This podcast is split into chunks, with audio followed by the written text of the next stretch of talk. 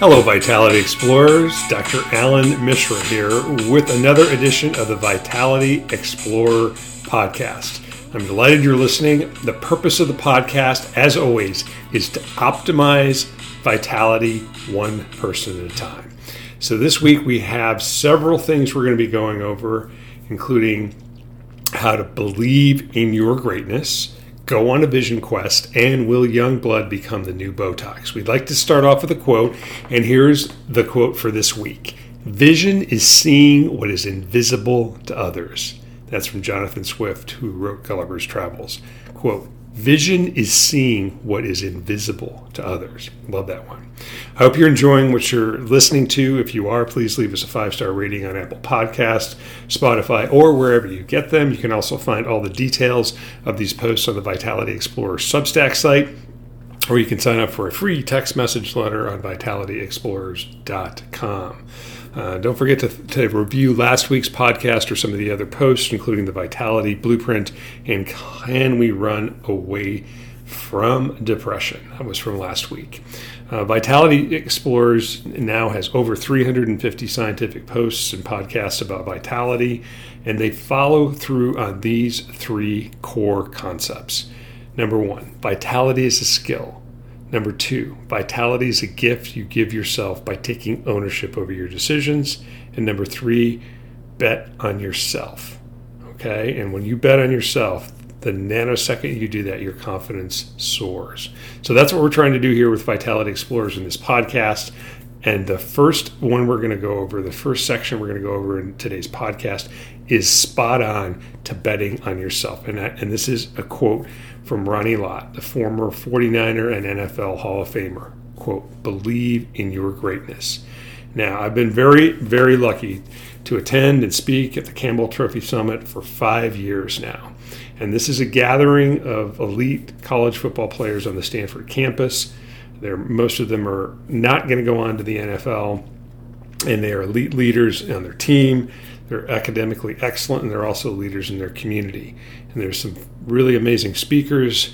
And this week we're going to talk a little bit about some lessons from Ronnie Lott and Steve Young, his teammate on the 49ers. So this is this is pretty crazy, but I'm going to really kind of just start with you know some of the dimes Ronnie Lott and Steve Young were dropping on us, and then we'll go into the details.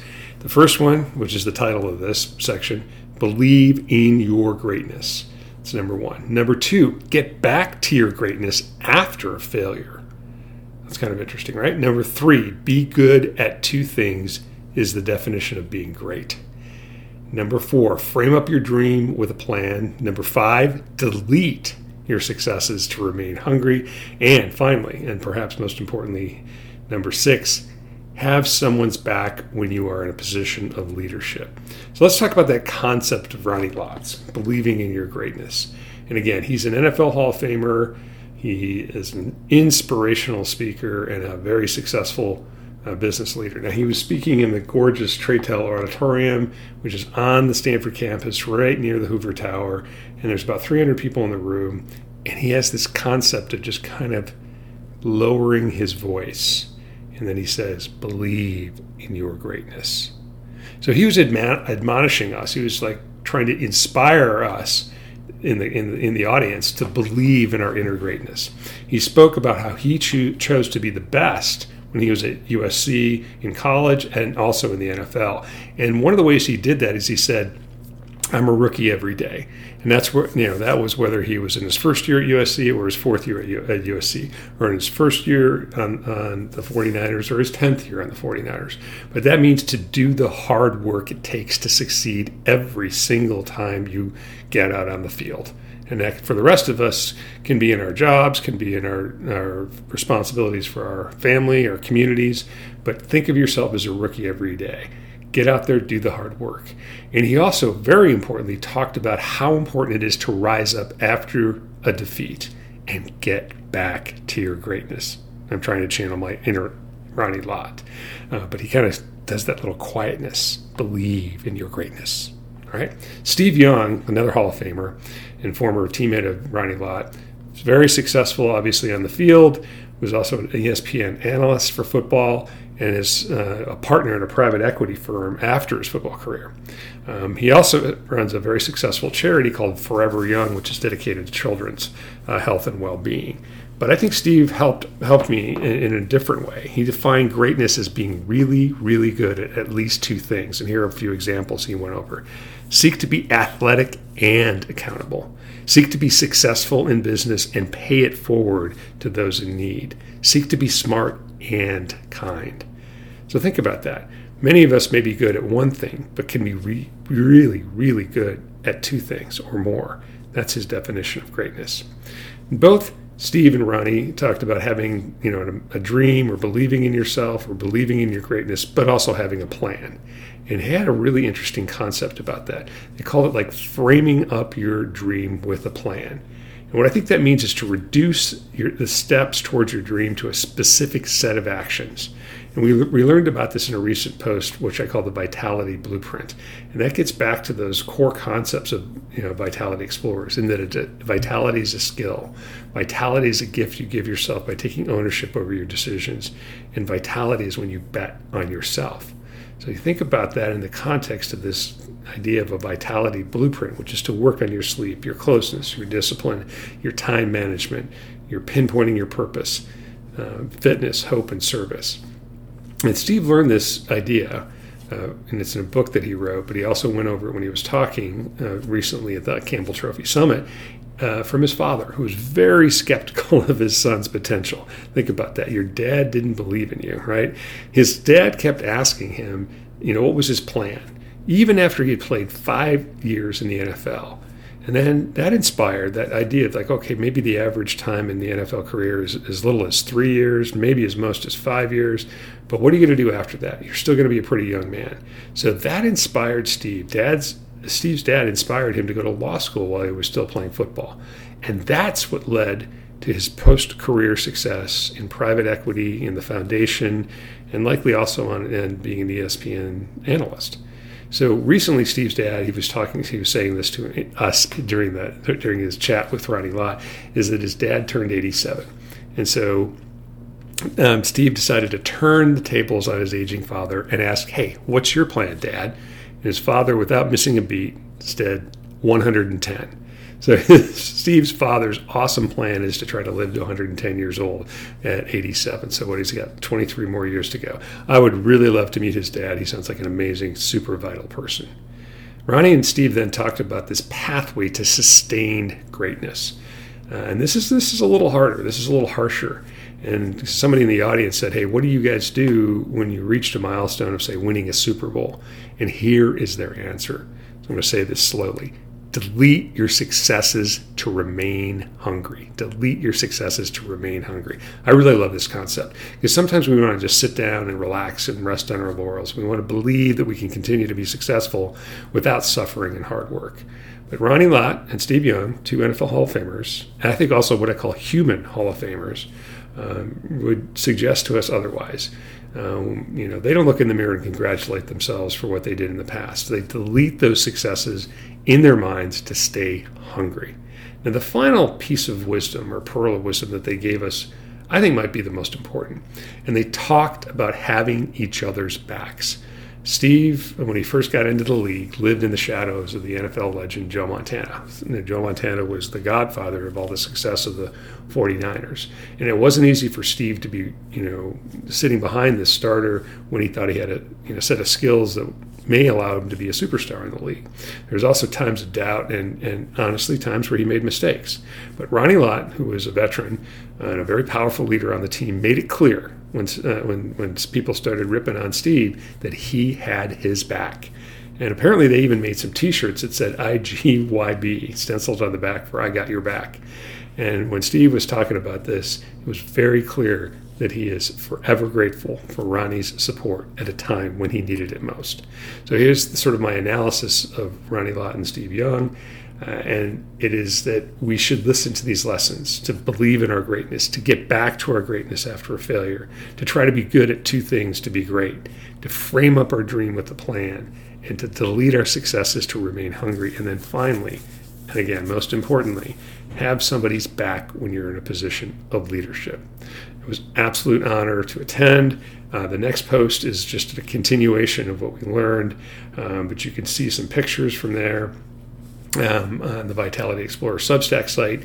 Um, but the same day, we also learned from people like Admiral McRaven, who is um, the commander of all the special forces, an amazing person. You should look at his video online of, you know, why you should make your bed. He wrote a, a book about that.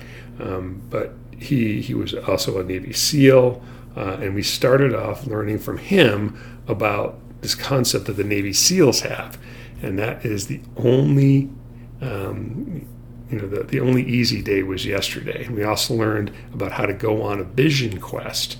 And we're going to talk about these two concepts in one really amazing story.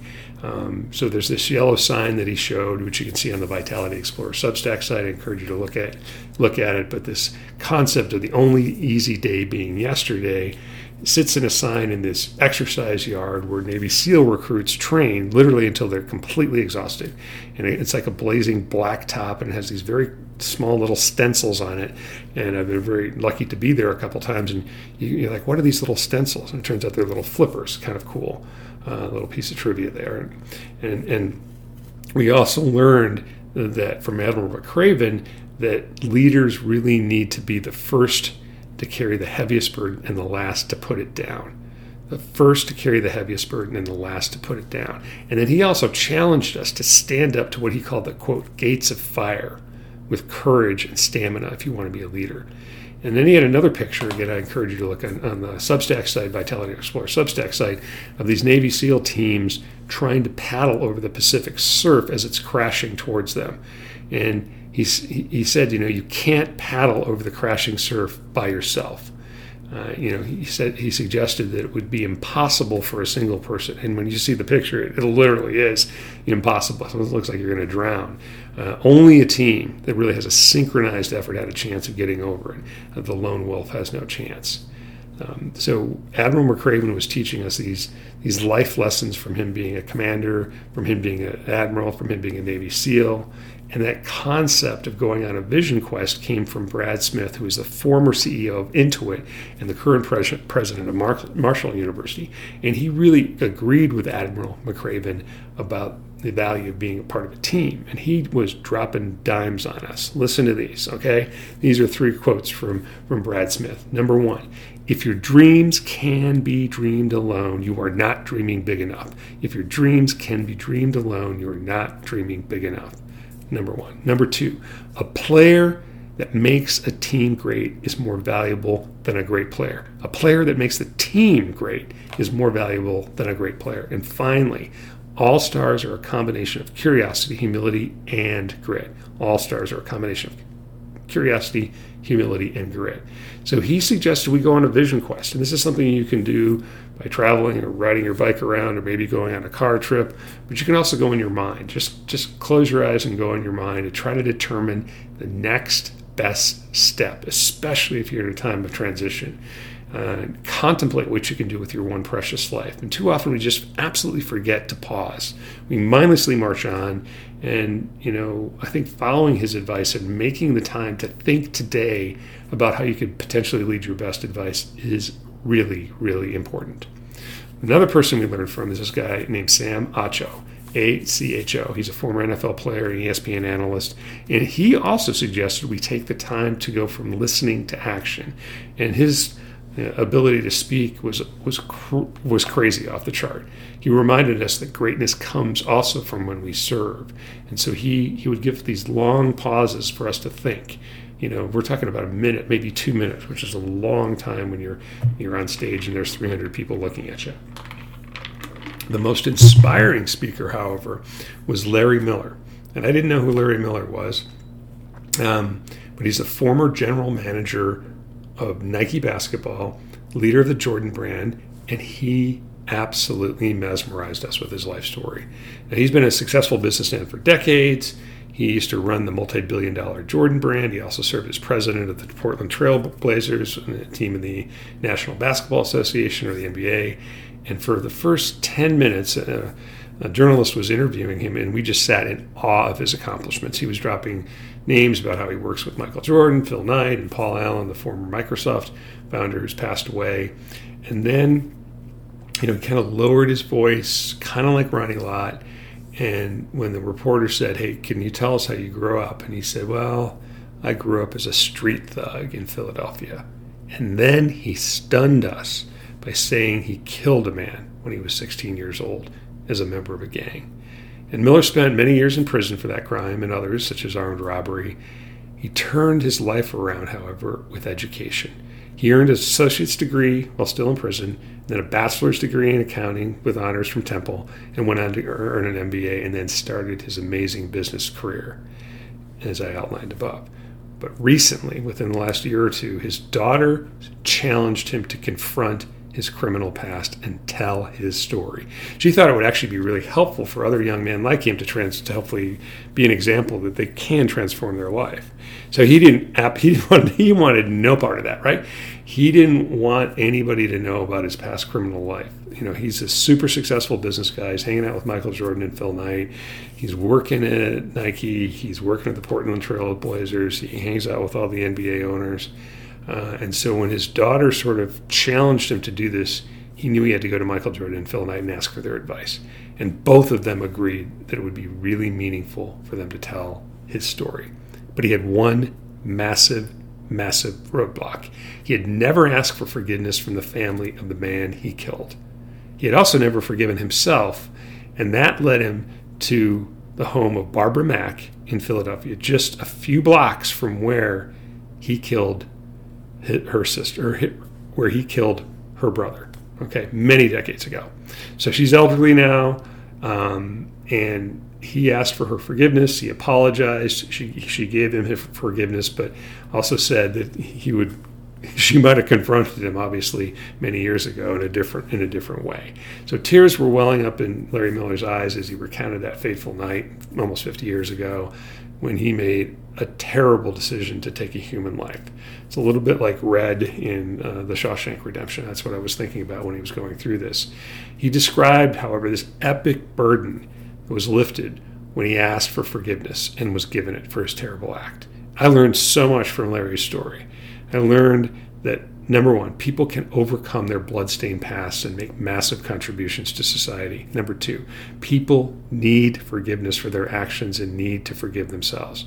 And number three, being vulnerable helps other people learn from your mistakes. So the Campbell Trophy Summit this year was unfreaking believable. I am incredibly blessed. I want to thank Mark Flynn for inviting me and inviting me to speak over many years. Um, it's been an honor to share some of those lessons with you that I get to go listen to. You can see a lot of the pictures that I took on the Vitality Explorer Substack site.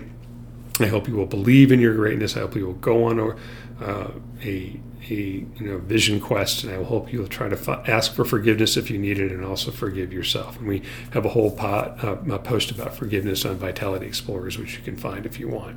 We're going to completely pivot now and talk about something very different, very scientific, uh, and that is: Will young blood become the new Botox? And this is a new uh, study that was published that found that uh, young blood uh, or sorry, blood from young mice can help old mice live longer. It's kind of a fascinating story that's been going on for decades, but this is a very, very uh, well done study. Uh, and, and what they what they found, and here's sort of the the bottom line is that they found rejuvenation of an old mouse after they were surgically connected to a young mouse. And the title of this paper in Nature Aging is Multiomic Rejuvenation and Lifespan Extension on Exposure to Youthful Circulation. This is Zhang et al. 2023. So, what they basically did uh, this is actually back into my area of expertise in terms of blood and other things. Uh, and again, you can see the references on the Vitality Explorer Substack site uh, and also some very interesting diagrams. But you're connecting an old mouse to a young mouse as this fancy long name called heterochronic parabiosis. So heterochronic means just different ages. Parabiosis means to connect things together, so they call it HBP. But you can basically think of it as hooking up two circulatory systems, one from a young mouse and another to an old mouse, and they share blood and bodily fluids. And there's been a lot of studies that have shown that this type of procedure has beneficial, uh, you know, things for the older mouse in terms of physical function, lifespan, and reduced risk of age-related diseases. Um, the study, this particular study, had several arms to, to, try to answer a lot of different complicated scientific questions. Uh, and so basically they had two young mice stitched together, old mice stitched together, and finally a young mouse stitched to an old mouse. And they stayed connected for three uh, full months. That's an important thing. And then they were detached. So a lot of these things are less time, or they didn't have recovery after they were detached. There's a lot of potential noise in the system associated with the surgery or the length of time, obviously a very complicated study. But what they did then, after they detached them, they looked at a really, really detailed analysis of their genetic profiles. That it also included some what's called epigenetic changes. And epigenetic uh, epigenetics is the study of the molecules that are attached on top of the DNA. Epi means to sort of be on top.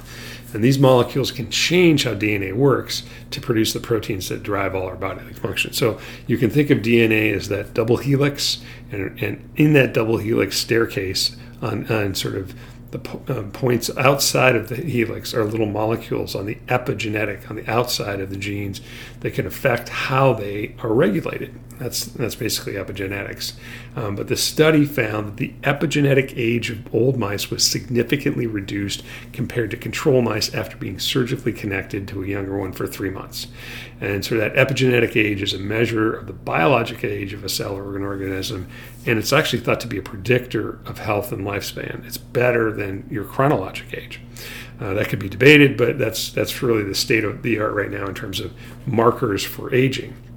But the researchers also looked at something called the transcriptomic profiles of the old mice when they underwent the circulatory connection surgery, uh, and they found that they were more similar to the young mice and transcriptomics, big fancy genetic words, is the study of genes that are transcribed into proteins, and the type and quantity of the proteins can be, you know, provide significant insight into how we're all overall functioning. But here's the, here's sort of the awesome primary, eh, awesomely interesting, I should say, awesome primary conclusion of the paper, and that is that a surgical connection of an old mouse to a young mouse for three months results in quote the extension of lifespan and health span. Wow, the extension of health span and lifespan. Uh, and then they have some diagrams of how long the mice live after having this done. You can again see that on the Vitality Explorer Substack site. But I think this particular study of surgically connecting an old mouse to a young mouse has strong evidence to suggest it can delay or even reverse the aging process. Uh, now, the researchers are going on to plan uh, new studies to look at the long term effects of this in mice and to determine if this could be safely or effectively used in humans. Um, now, this is a really complicated ethical situation, I think. Um, but when they extended that circulatory connection, um, they really did find some interesting findings. And I think one of the things they found was it's not just the blood, okay? Um, and short term injections of blood or infusions of young blood don't do the same thing. It takes a longer period of time, and it suggests that it's very complex. So think about that blood maybe circulating in the liver, maybe going through your spleen, maybe doing a whole bunch of other things. Um, but I don't think that young blood is going to become the new Botox anytime soon.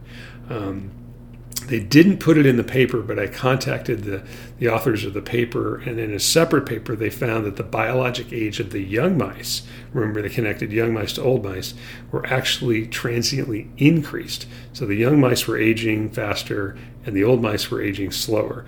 So this brings up a whole host of the ethical issues. Like if you um, want to be connected up to somebody who's younger, you know, you may get some benefit to that but the other person who the younger person may get some detriment to that. Um, there's other other people who commented on the Vitality Explorer Substack site about human trafficking and how this could be a crazy uh, crazy problem that would be associated with that in terms of identifying young people to help older people.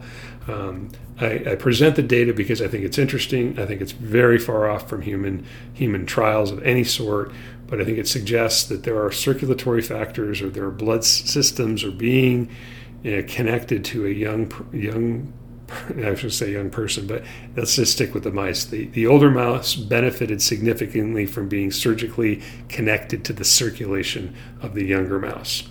Um, again, th- this was a super complex paper, but it was very well done. Very well uh, sort of controlled. I encourage people who are interested in this kind of geeky science to check it out online. You can read all about it. All right. So this week we've talked about the, the lessons that I learned when I attended the Campbell Trophy Summit. Um, and uh, those were in two different posts that you can see on the Substack site Believe in Your Greatness and Go on a Vision Quest. We also, also talked about Will Youngblood become the new Botox? Uh, I encourage you to, to check out all the details of those online. Um, we also learned from, from the author of Gulliver's Travels, Jonathan Swift, that, quote, vision is seeing what is invisible to others. Vision is seeing what is invisible to others. I encourage you to, to, to learn more uh, about the 350 scientific posts and podcasts that are on the Vitality Explorer Substack site. I also want people to think about those three core principles Vitality Explorer principles. Vitality is a skill that you can learn. That's one. Number two, vitality is a gift you can only give yourself by taking ownership over your decisions. And then vitality rises when you bet on yourself. So I hope you've enjoyed this week's edition of the Vitality Explorer podcast. My name is Dr. Allan Mishra.